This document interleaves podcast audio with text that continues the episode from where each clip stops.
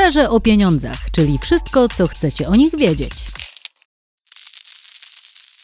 Ernest Bodziuk, dzień dobry. Zaczynamy kolejny nasz podcast, podcast dotyczący kredytów we frankach szwajcarskich. W studiu gość Paweł Wójcik, członek zarządu Votum Robin Lawyers. Dzień dobry.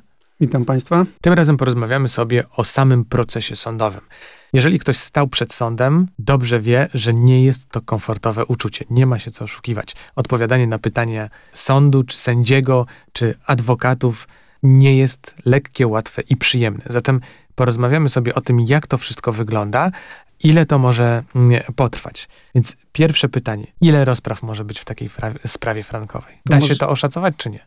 Zanim odpowiem na to pytanie, to tylko podkreślę, że to pytanie od razu wskazuje, w jakim momencie jesteśmy, jeśli chodzi o dochodzenie roszczeń z bankami. Jesteśmy już w sądzie. Stoimy, jesteśmy tak. już w sądzie, ale to pokazuje, że właśnie tylko sąd na ten moment jest tą właściwą instytucją, która może spowodować, że przestaniemy płacić kredyt na takich warunkach, jakie kiedyś zaproponował nam bank. Czyli jeśli są osoby, które zastanawiają się jeszcze, czy podjąć te działania przeciwko bankowi i czy to będzie wiązało się z pójściem do sądu, to od razu możemy powiedzieć jasno, że tak, że tylko droga sądowa e, jest jedyną alternatywą na to, żeby, żeby coś zmienić w swojej sytuacji. Ale prawno-finansowej. To chyba nie powinno zaskakiwać nikogo, bo ja pamiętam takie sytuacje, tako, takie wypowiedzi przedstawicieli banków sprzed kilku lat, gdy głośno mówiło się o tym, że powinna powstać jakaś ustawa frankowa regulująca sytuację. Wtedy banki mówiły, wprost. Zapraszamy do rozwiązywania tych sporów w sądzie. To jest najlepsza droga. Niezawisłe sądy powinny rozstrzygnąć, kto ma rację. No i jesteśmy teraz w sądzie.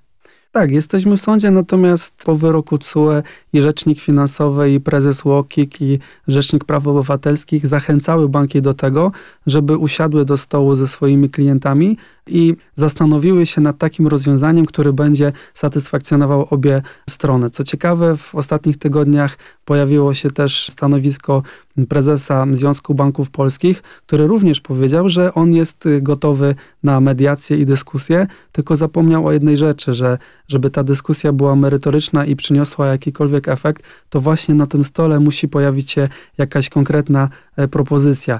Propozycja pod tytułem e, przewalutowania kredytu po dzisiejszym kursie albo nieco niższym niż obecny nie jest żadnym rozwiązaniem i nie jest żadną sensowną propozycją Tylko dla ja klienta. Ja tutaj wejdę trochę w słowo i, i w sumie broniłbym prezesa Związku Banków Polskich, bo wprawdzie funkcja zacna i stanowisko też, ale często jest tak, że związek sobie, a niektóre banki sobie. I wiemy, że jedne może i chętniej by się zgodziły, ale na współpracę, ale inne niekoniecznie. Więc y, prezes pewnie za wszystkie decyzje w poszczególnych bankach nie odpowiada. W związku z tym też te rozprawy sądowe. Zatem ile tych rozpraw sądowych może być? Z naszych doświadczeń wynika, że standardowo tych rozpraw może być od 3 do 5, jeśli chodzi o pierwszą instancję. Czy to nie jest y, jakiś długi, ciągnący się proces w nieskończoność? 3 do 5 rozpraw to w zasadzie wydaje się, że no, kilka miesięcy i po bólu. To znaczy, ilość y, na pewno nie odstrasza, natomiast trzeba pamiętać o tym, że te rozprawy nie odbywają się e, co dwa tygodnie czy miesiąc po miesiącu, tylko ta rozciągłość w czasie pomiędzy kolejnymi rozprawami powoduje, że, e, że te spory e, trwają dłużej niż byśmy oczekiwali i tego chcieli. Natomiast w tym momencie można wspomnieć o tym, że 7 listopada weszła w życie nowelizacja kodeksu postępowania cywilnego i zmieniła się właściwość sądów, do których wysyłamy powództwa przeciwko bankom. Do tej pory to było tak, że jedynym sądem właściwym był ten, w którym bank miał siedzibę, czyli w większości banków jest to Warszawa, w przypadku Gimona i Gdańsk, ewentualnie Łódź e, i Wrocław. Natomiast te sądy były i są przeładowane sprawami, dlatego ta rozciągłość pomiędzy rozprawami była dosyć długa. Natomiast już zaczęliśmy korzystać z tego, że możemy pozywać ze względu na miejsce zamieszkania kredytobiorcy i mogę się posłużyć takim bardzo aktualnym przykładem, w którym przed świętami pozwaliśmy jeden z banków wysyłając powództwo do sądu rejonowego Złotoryi i już jesteśmy po pierwszej rozprawie. Także błyskawicznie to się zadziało. No ale też macie chyba rekordową rozprawę, rekordowy proces, jeśli chodzi o, o całość, prawda? Dokładnie. Tutaj powiedziałem o samym wyznaczeniu rozprawy, natomiast mamy, myślę, że, że w skali kraju na pewno e, jeden z lepszych wyników, jeśli nie najlepszy, jeśli chodzi o czas, w którym e, taka sprawa została rozstrzygnięta. Otóż po złożeniu powództwa dokładnie w ciągu 107 dni została wyznaczona pierwsza rozprawa i to była jedyna, jak się okazało, rozprawa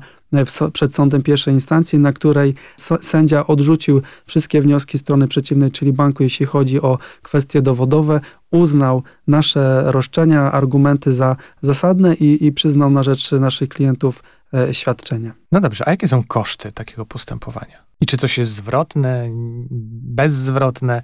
Jak to wygląda? My koszty sądowe nazywamy tak naprawdę pewnymi inwestycjami, które musi klient ponieść, żeby jego sprawa została rozstrzygnięta.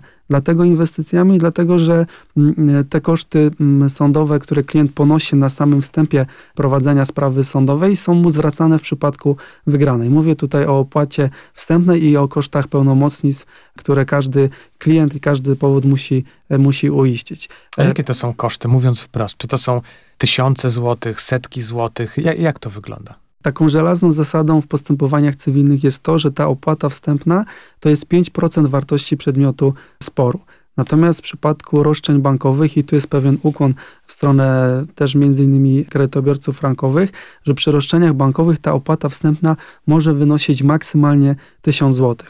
Czyli przy roszczeniach od złotówki do 20 tysięcy to będzie 5% tej wartości, natomiast powyżej 20 tysięcy będzie to maksymalnie 1000 zł. I tu już jest pewna oszczędność dla, i zachęta dla frankowiczów, bo gdyby spierali się z jakiegoś innego tytułu, a mieli roszczenie na 100 tysięcy, to na wstępie musieliby wpłacić do e, sądu opłatę wstęp, wstępną 5 tysięcy. Natomiast z racji tego, że pozywają bank z tytułu roszczeń właśnie kredytowych, to maksymalnie 1000 zł tej opłaty wstępnej, która potem razem z tymi kosztami pełnomocnictw jest klientom e, zwracana. Ale ktoś ją płaci, tak? Płaci ją przegrane? Czy, czy po prostu y, to wadium, tak to można nazwać, jest oddawane?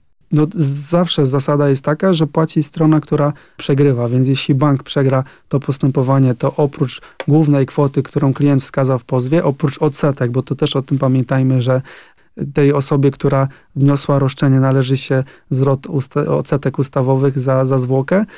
Również przynależą koszty sądowe, które poniósł, żeby ta sprawa została przez sąd rozstrzygnięta, więc to bank będzie zwracał klientowi te koszty po przegranej sprawie. A ta opłata wstępna, procentowa, ale nie wyższa niż 1000 zł, to jest właśnie ten koszt sądowy jedyny, czy są jeszcze jakieś inne koszty sądowe, nie wiem, koszty postępowań, jeśli chodzi o sam sąd? Jak to wygląda? Opłata wstępna e, to jest ta początkowa opłata, która musi się w sprawie pojawić, żeby w ogóle sąd przyjął taką sprawę e, do prowadzenia. Czyli przed wysłaniem pozwu załącza się potwierdzenie tej opłaty plus te 17 zł za pełnomocnictwo od każdego z kredytobiorców i to są te koszty początkowe, które każdy klient musi ponieść, żeby sąd w ogóle zaczął rozpatrywać jego sprawę. Następnie są koszty w trakcie prowadzenia e, postępowania i to są koszty związane z powołaniem biegłego.